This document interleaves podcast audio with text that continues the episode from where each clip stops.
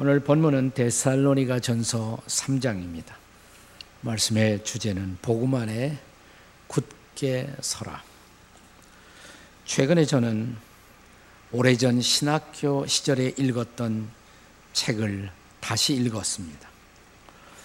철학적 신학자 혹은 철학과 신학의 대화를 주도했던 폴 틸리라는 분이 쓴 흔들리는 터전이라는 책입니다. The Shaking of the Foundations. 흔들리는 터전. 이것은 이분의 설교집입니다. 이분은 본래 독일에서 가르치다가 나치 독일에 의해서 대학 강단의 교수직에서 해직되자 미국에 있는 친구들의 도움으로 1933년 미국으로 와서 유니온 신학교, 하버드 대학교, 시카고 대학교에서 가르치신 분이십니다. 그분의 이 책이 출간된 때는 세계 제1차 대전에 이어 2차 대전이 끝난 직후였습니다. 문자 그대로 우리가 바라보고 낙관하던 이 세계가 무참하게 전쟁으로 무너지고 모든 것을 잃어버린 그때였습니다. 그가 아, 이 책의 첫 번째 설교를 하면서 선택했던 본문은 두 본문이었는데 하나는 예레미야 4장 23절 이하의 말씀. 보라, 내가 땅을 본즉 혼돈하고 공허하며 하늘에는 빛이 없으며 내가 산들을 본즉 다 진동하며 작은 산들도 요동하며 또 하나 본문이 있었는데 이사야 54장 10절 이하의 말씀입니다. 산들이 떠나며 언덕들은 옮길지라도 나의 자비는 내게서 떠나지 아니하며 나의 화평의 언약은 흔들리지 아니하리라는 말씀이었습니다. 이 메시지의 핵심 내용은 인간의 죄로 역사의 질서가 흔들리고 있지만 하나님의 질서가 개입하심으로 우리는 이 잿더미 건너편으로 다시 일어서서 희망을 붙잡을 수 있다는 메시지였습니다. 흔들리는 삶의 터전을 바라보며 우리가 다시 굳게 설 것을 권면하는 말씀이었습니다. 오늘 우리가 함께 묵상하는 데살로니가 전서의 텍스트도 유사한 배경을 갖고 있습니다. 데살로니가에서 바울의 복음의 선포를 통해서 교회가 세워지고 짧은 간에 부흥을 경험할 수 있었던 것은 축복이었지만 바울이 그 도시를 떠난 후에 거짓된 교사들이 들어와 그들의 마음을 흔들기 시작했고 또한 유대인들에 의한 신앙인들의 핍박과 고난을 통해서 어린 믿음을 가진 성도들의 신앙이 심히 흔들리고 있었던 것입니다. 그들에게 바울은 흔들리지 아니하고 굳건하게 서도록 권면할 필요를 느낀 것입니다. 오늘 본문 데살로니가 전서 3장에는 굳건하여라 라는 말이 세 번씩이나 반복됩니다. 2절, 8절, 그리고 13절. 우리가 2절에 보면 이는 너희를 굳건하게 하고 너희 믿음에 대하여 위로함으로 또 8절에도 보시면 그러므로 너희가 주 안에 굳게 선즉 우리가 이제는 살리라. 또 마지막 13절에 보시면 너희 마음을 굳건하게 하시고 반복되죠. 따라서 이 3장의 키워드 열쇠의 단어가 있다면 그것은 굳건하라입니다. 여기 2절 13절에 사용된 히라보 원어는 스테리조라는 단어인데 이것을 영어로 번역할 때는 establish라는 단어가 주로 사용되고 있습니다. 혹은 이 히라보 원어의 동사형으로 히스템이라는 단어가 쓰여졌는데 이것을 다시 영어로 번역하자면 to make to stand 일어서도록 한다라는 뜻입니다. 8절의 스테고도 같은 의미를 가진 스탠드라는 단어가 사용됩니다. 우리가 어린아기 시절 걸음마를 배울 때 걸음마를 배우기 위해서는 더 많은 넘어짐이 있습니다. 넘어지지만 중요한 것은 다시 일어서는 것을 배우는 일입니다. 그때 비로소 우리는 굳게 서서 성인답게 미래를 향해서 걸어갈 수가 있습니다. 바울 사도는 이제 데살로니가 전서 3장을 통해 복음을 갓 받아들인 데살로니가의 성도들이 복음 안에 굳게 설 것을 기대하며 말씀을 나누고 있는 것입니다. 마치 바울 사도는 영적인 부모의 마음으로 그들이 흔들리지 않고 굳게 서는 삶을 같이 권면하고 있는 것입니다. 자, 넘어지기 쉬운 세상. 이런 세상에서 어떻게 다시 일어서서 우리는 굳게 서서 앞을 향해 나아갈 수가 있을까요? 바울은 세 가지 중요한 레슨을 나누고 있습니다. 그 첫째는 성도의 교제의 필요성입니다. 바울이 이제 데살로니아를 떠나 베리아를 거쳐 아덴, 아테네에 왔을 때 데살로니가의 소식을 듣습니다. 안타까운 마음이었습니다. 흔들리고 있다는 소식이었습니다. 자기가 갈 수 없는 그런 상황 속에서 바울은 자신의 동력자였던 디모데를 보내어 그들의 믿음을 굳게 할 필요를 느낍니다. 내가 아니라도 위기를 당한 저 성도들에게 신실한 믿음의 친구가 곁에 있을 수만 있다면 그들은 얼마나 커다란 위로를 받을 것인가를 생각한 것입니다. 이제 본문이 시작되는 1절이야 3절을 같이 읽겠습니다. 함께 읽습니다. 시작. 이러므로 우리가 참다 못하여 우리만 아테네에 머물기를 좋게 생각하고 우리 형제 곧 그리스도의 복음을 전하는 하나님의 일꾼인 디모데를 보내노니 이는 너희를 굳건하게 하고 너희 믿음에 대하여 위로함으로 아무도 이 여러 환란 중에 흔들리지 않게 하려 함이라. 우리가 이것을 위하여 세움을 받은 줄을 너희가 친히 알리라. 아멘. 하나님은 우리 성도들이 걸어가는 믿음의 여정에서 그 믿음을 굳게 하도록 필요한 때 필요한 동력자를 보내어 우리를 격려하시고 위로해 주신다는 것입니다. 그래서 바울은 여기 자기의 형제 같았던 디모데를 보내요. 디모데를 보내면서 이렇게 소개합니다. 그리스도의 복음을 전하는 하나님의 일꾼 디모데. 다시 말하면 나 바울이 전하는 복음과 동일한 복음을 전하는 사람이며 하나님이 나 바울을 쓰신 것처럼 하나님이 쓰시는 일꾼이 디모데라고 말하는 것입니다. 그가 너희를 도울 것이라고, 그가 너희를 굳게 할 것이라고. 우리가 가평 전로역정에 가서 거기 어, 크리스찬 순례자의 발걸음을 따라가다 보면 그 여정의 전반부가 끝날 무렵 두 개의 골짜기를 지나갑니다. 겸손의 골짜기를 지나고 이어서 사망의 음침한 골짜기를 지납니다. 캄캄한 어둠의 골짜기. 이 골짜기를 빠져나왔을 때 누군가가 곁에서 하나님의 말씀을 읊조리고 있었다는 것을 깨닫습니다. 그 사람과 통성명을 하면서 크리스찬은 그와 친구가 됩니다. 이 친구의 이름이 신실씨예요. faithful, 신실씨. 그래서 크리스찬은 신실씨와 한동안 함께 걸어갑니다. 예, 잘 보시면 얼굴도 신실하게 생기지 않았어요? 네, 아주 신실하신 친구가 곁에 동행자가 되는 것이에요. 같이 간증하고, 같이 격려하고, 같이 위로하면서 걷다가 이제 허용의 도시에 들어갑니다. 거기서 또 어려움을 당하고 신실 씨는 결국 허용의 도시에서 순교를 당합니다. 이제 크리스찬은 다시 홀로가 된 것이죠. 근데 그 신실 씨가 담대하게 죽음의 순간을 맞이하는 모습을 보고 감동을 받았던 한 사람이 크리스찬의 새로운 친구가 됩니다. 그 친구의 이름이 뭐냐면 소망시예요. hopeful, 소망시. 그래서 소망시는 크리스찬이 이제 천성에 들어갈 때까지 그 길을 함께 합니다.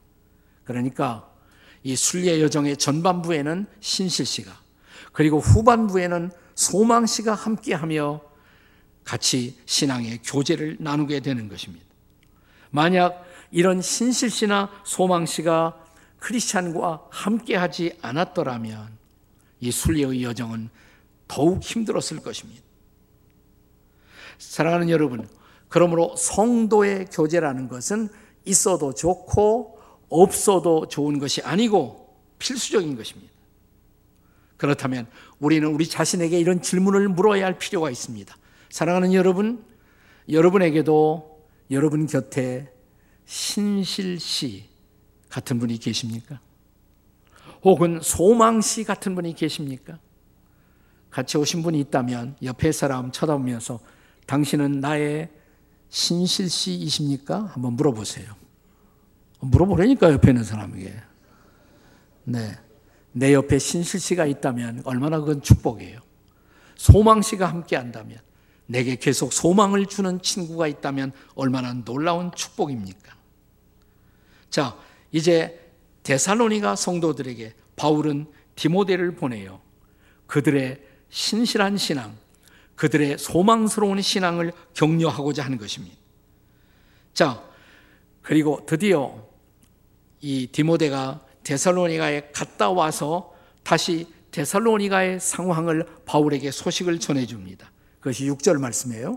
본문 6절을 같이 읽겠습니다. 시작. 지금은 디모데가 너희에게로부터 와서 너희의 믿음과 사랑의 기쁜 소식을 우리에게 전하고 또 너희가 항상 우리를 잘 생각하여 우리가 너희를 간절히 보고자 함과 같이 너희도 우리를 간절히 보고자 한다 하니 바울이 그들을 보고 싶어 했던 것처럼 데살로니가 성도들도 바울을 보고 싶어 했다고 그들의 교제의 끈은 계속 이어지고 있다고 다시 말하면 성도의 교제를 확인할 수가 있었던 것입니다. 사랑하는 여러분, 우리가 믿는 하나님은 그냥 유일신 하나님이 아니에요. 그것이 기독교 신앙이 이슬람 사람들의 신앙과 다른 것이에요.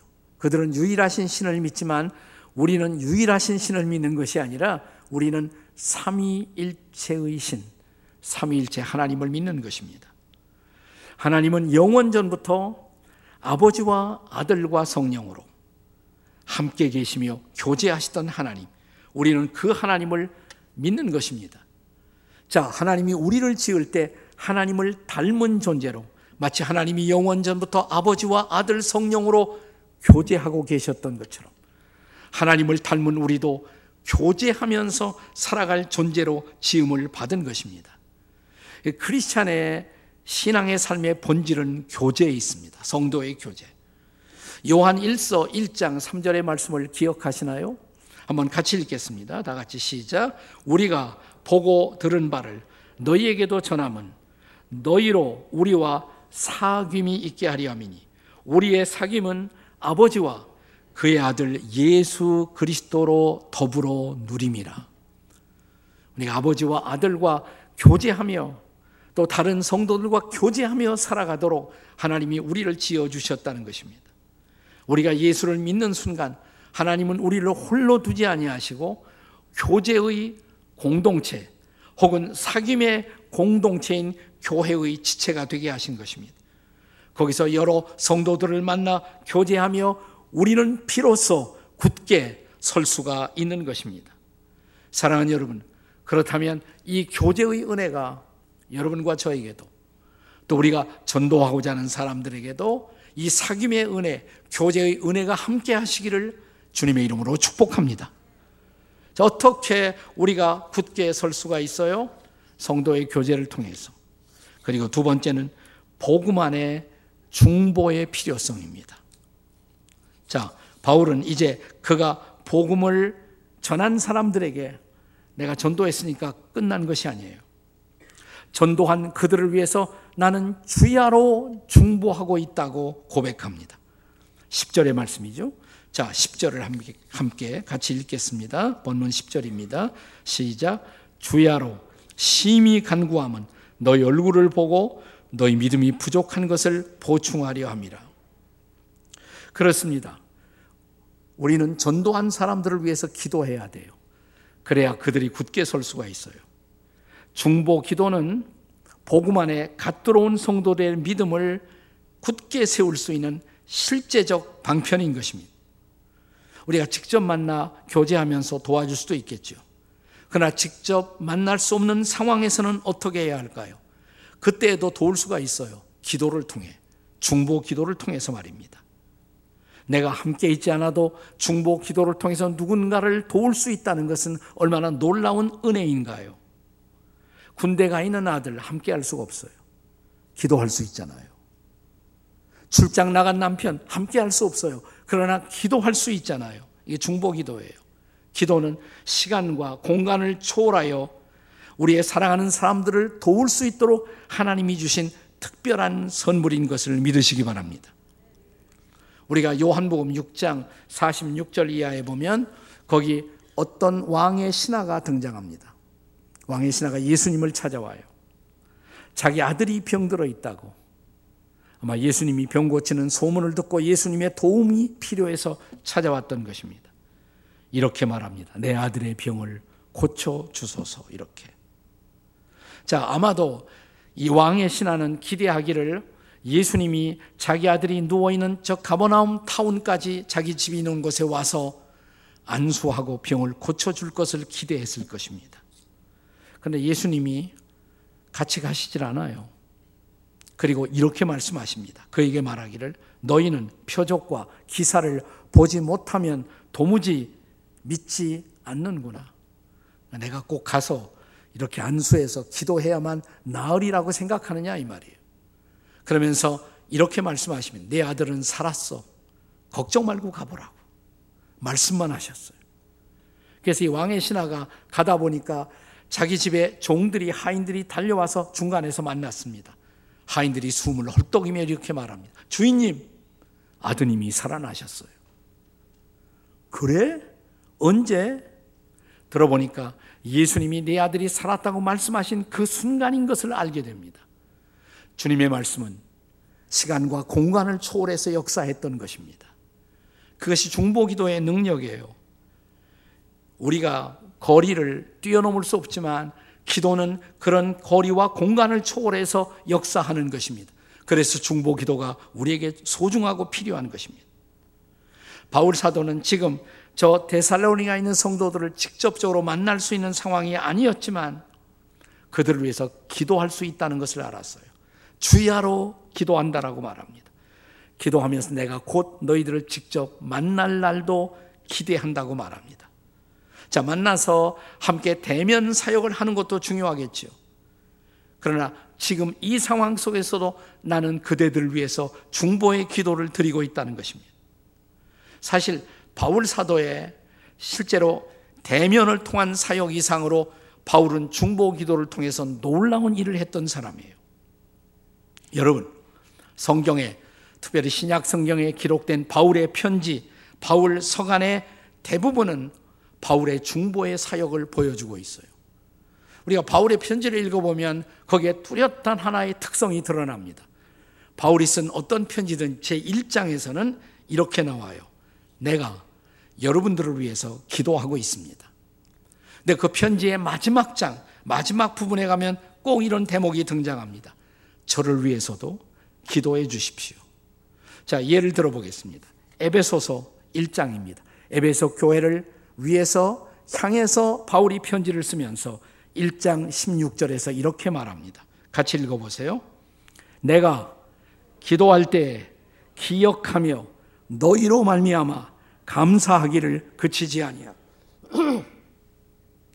제가 여러분을 기억하고 있습니다. 여러분을 위해서 기도하고 있습니다. 그리고 여러분을 향한 제 마음에 감사가 있습니다. 1장에 나오는 거예요. 자, 이제 마지막 장, 에베소 6장입니다. 6장 19절 말씀을 보겠습니다. 같이 읽습니다. 시작. 또 나를 위하여 구할 것은 내게 말씀을 주사 나로 입을 열어 복음의 비밀을 담대히 알리게 하옵소서 할 것이니 아멘. 바울은 지금 이 편지를 로마의 감옥에서 쓰고 있어요. 여러분 저를 위해서도 기도해 주세요. 감옥에 있지만 여기서도 복음을 담대하게 제가 전파하도록 그것을 위해서 기도해 주세요. 이것이 바울 편지의 패턴이에요. 바울의 모든 편지는 신앙의 양육을 위한 편지이고 그리고 기도를 통해서 중보 기도를 통해서 바울은 이 사역을 진행하고 있었다는 것을 알 수가 있습니다. 중보 기도를 통한 성도의 교제. 뭡니까? 제가 여러분을 위해서 기도하고 있습니다. 또 이렇게 말할 수 있어야 합니다. 저에게도 기도 제목이 있어요. 저를 위해 기도해 주세요. 사랑하는 여러분, 자신을 오픈하고 나를 위해 기도해 달라는 말을 할 수 없는 사람들은 교만한 사람들이에요. 성도의 교제를 모르는 사람들이에요. 진정한 신앙인이 아니에요. 저는 당신을 위해 기도합니다. 그렇다면 저를 위해서도 기도해 주십시오. 모든 사람이 기도의 제목이 있잖아요.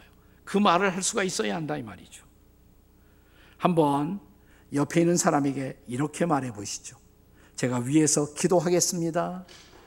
저를 위해서도 기도해 주십시오. 한번 해보세요. 옆에 있는 사람에게 시작. 위에서 기도하겠습니다. 저를 위해서 기도해 주십시오. 네, 우리 자녀들하고 같이 분은 자녀들에게도 기도 제목을 부탁해야 돼요. 엄마를 위해서, 아빠를 위해서 네가 기도해 주겠지? 그래서 부모와 자녀가 함께 기도할 수가 있다면 얼마나 놀라운 교제예요.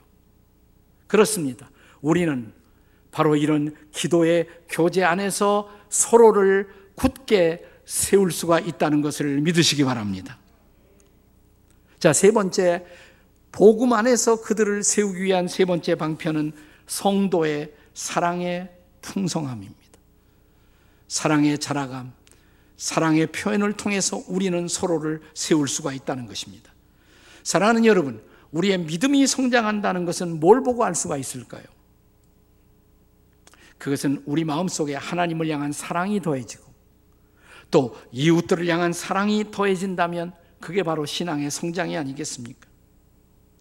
본문의 12절에서 바울은 데살로니가 성도들의 신앙이 자라가고 있음을 어떻게 확인하고 있습니까? 자, 12절 같이 읽겠습니다. 다 같이 시작. 또 주께서 우리가 너희를 사랑함과 같이 너희도 피차간과 모든 사람에 대한 사랑이 더욱 많아 넘치게 하사.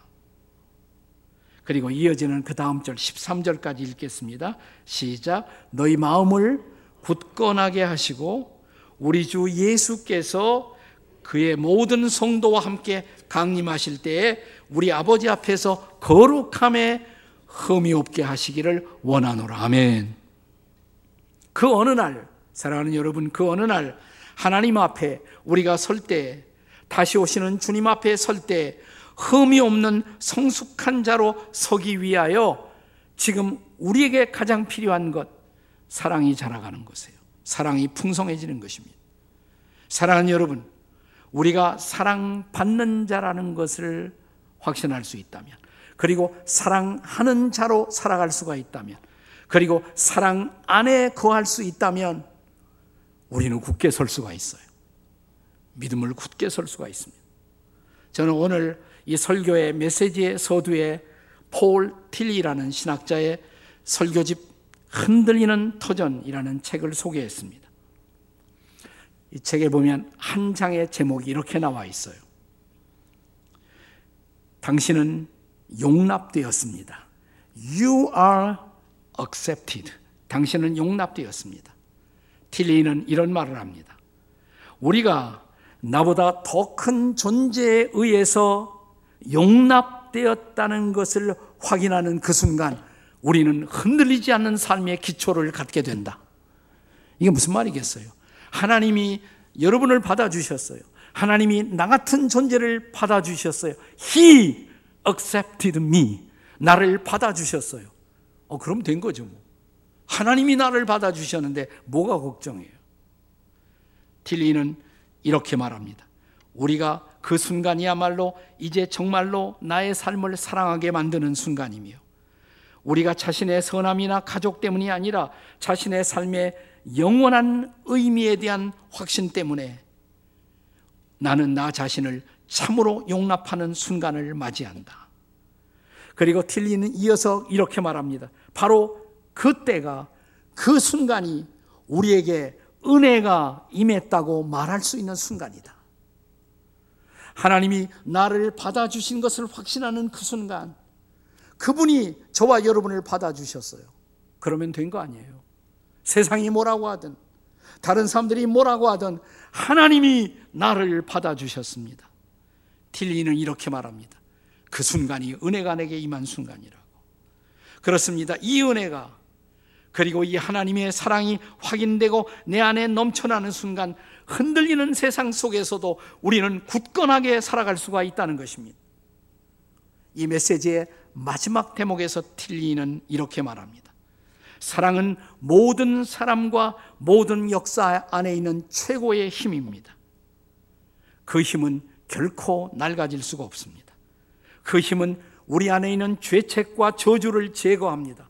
그 힘은 우리로 새로운 미래의 창조가 가능하게 합니다. 사랑하는 여러분, 그래서 사랑을 경험하며 우리는 굳게 세워져 가는 거예요.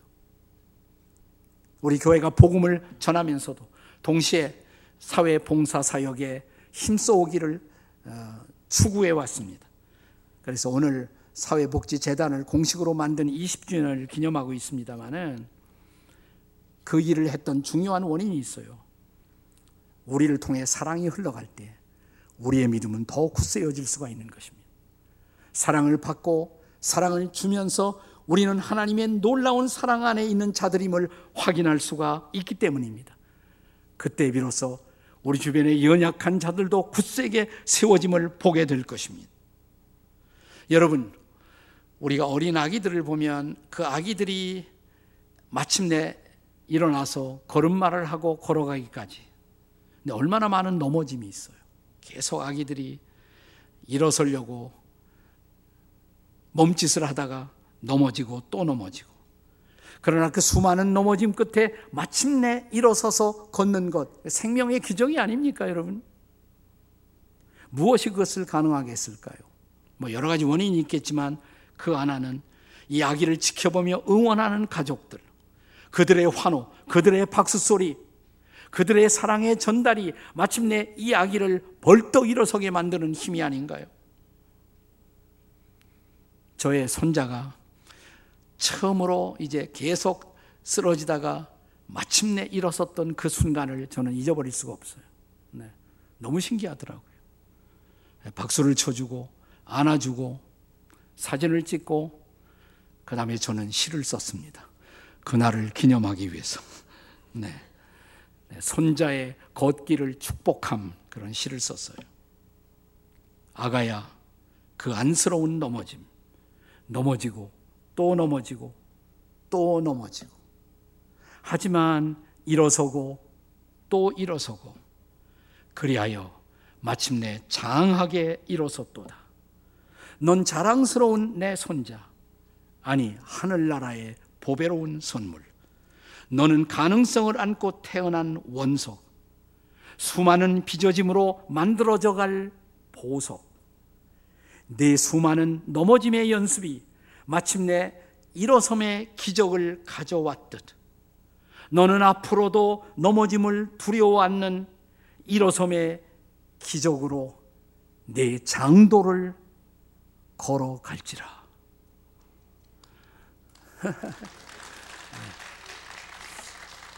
나는 아멘 할 줄 알았더니 박수를 쳐주네.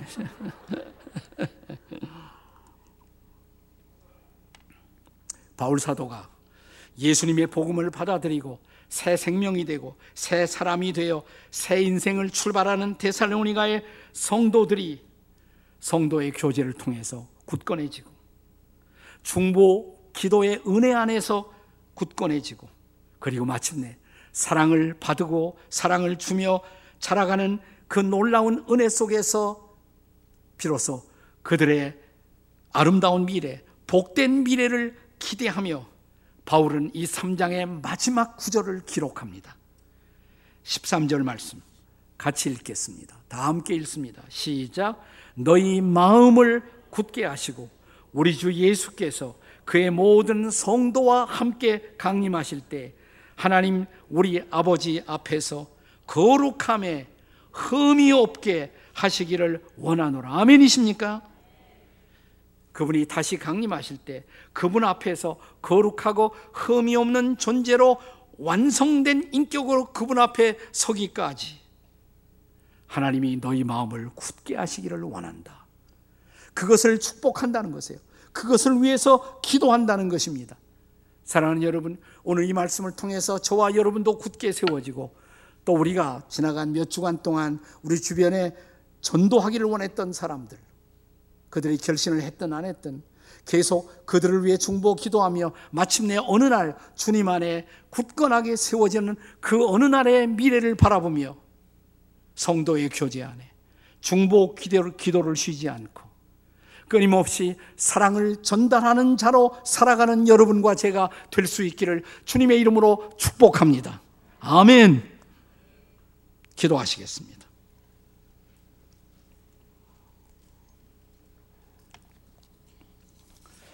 우리가 살고 있는 이 세상은 끊임없이 우리를 넘어뜨리는 도전들이 계속되고 있습니다. 우리는 넘어지고 상처받고 아파하고 그러나 하나님은 말씀하십니다. 내가 너를 굳세게 하리라고 친구를 보내주시고 나를 위해서 기도하는 기도자들을 보내주시고 또 우리 누군가를 통해서 우리에게 전달되는 작은 사랑의 몸짓 그 사랑을 확인하면서 우리는 마침내 이렇게 틸리처럼 고백할 수가 있습니다. 우리의 사랑하는 사람들에게 이 말을 할 수가 있습니다. 하나님이 당신을 받아주셨습니다. You are accepted. 하나님이 당신을 받아주셨습니다. 하나님이 나를 받아주셨습니다. 뭐가 걱정해요? 무엇을 두려워하십니까? 그렇습니다. 그 사랑 확인하며 일어서겠습니다. 그 사랑 확인하며 앞으로 가겠습니다. 주여 우리를 도와 주시옵소서. 우리 함께 통성으로 같이 기도하시겠습니다. 주님 기도합니다. 우리를 도와 주시옵소서. 우리를 굳세게 해 주시옵소서. 우리를 세워 주시옵소서. 일어나 걷게 해 주시옵소서. 하나님을 찬양하며 굳세게 앞을 향해 나아가는 성도들이 되게 해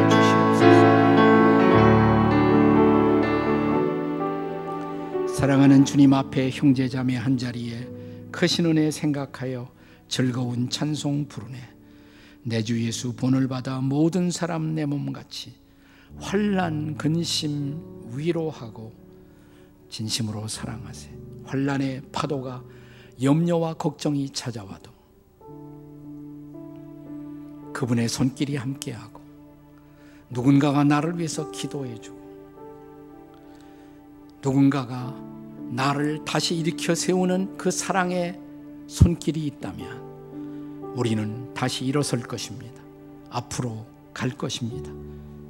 오 주님, 우리를 이제 굳세게 해 주시옵소서. 우리를 흔들고 우리를 넘어뜨리는 모든 사탄의 세력들은 악령들은 물러갈지어다. 성령이 오시옵소서. 우리의 마음을 굳세게 하시옵소서. 주님의 손길을 체험하게 도와 주시옵소서. 믿고 찬양하며 앞으로 나아가게 도와 주시옵소서. 우리를 굳세게 하시는 주 예수님의 이름으로 기도하옵나이다. 아멘.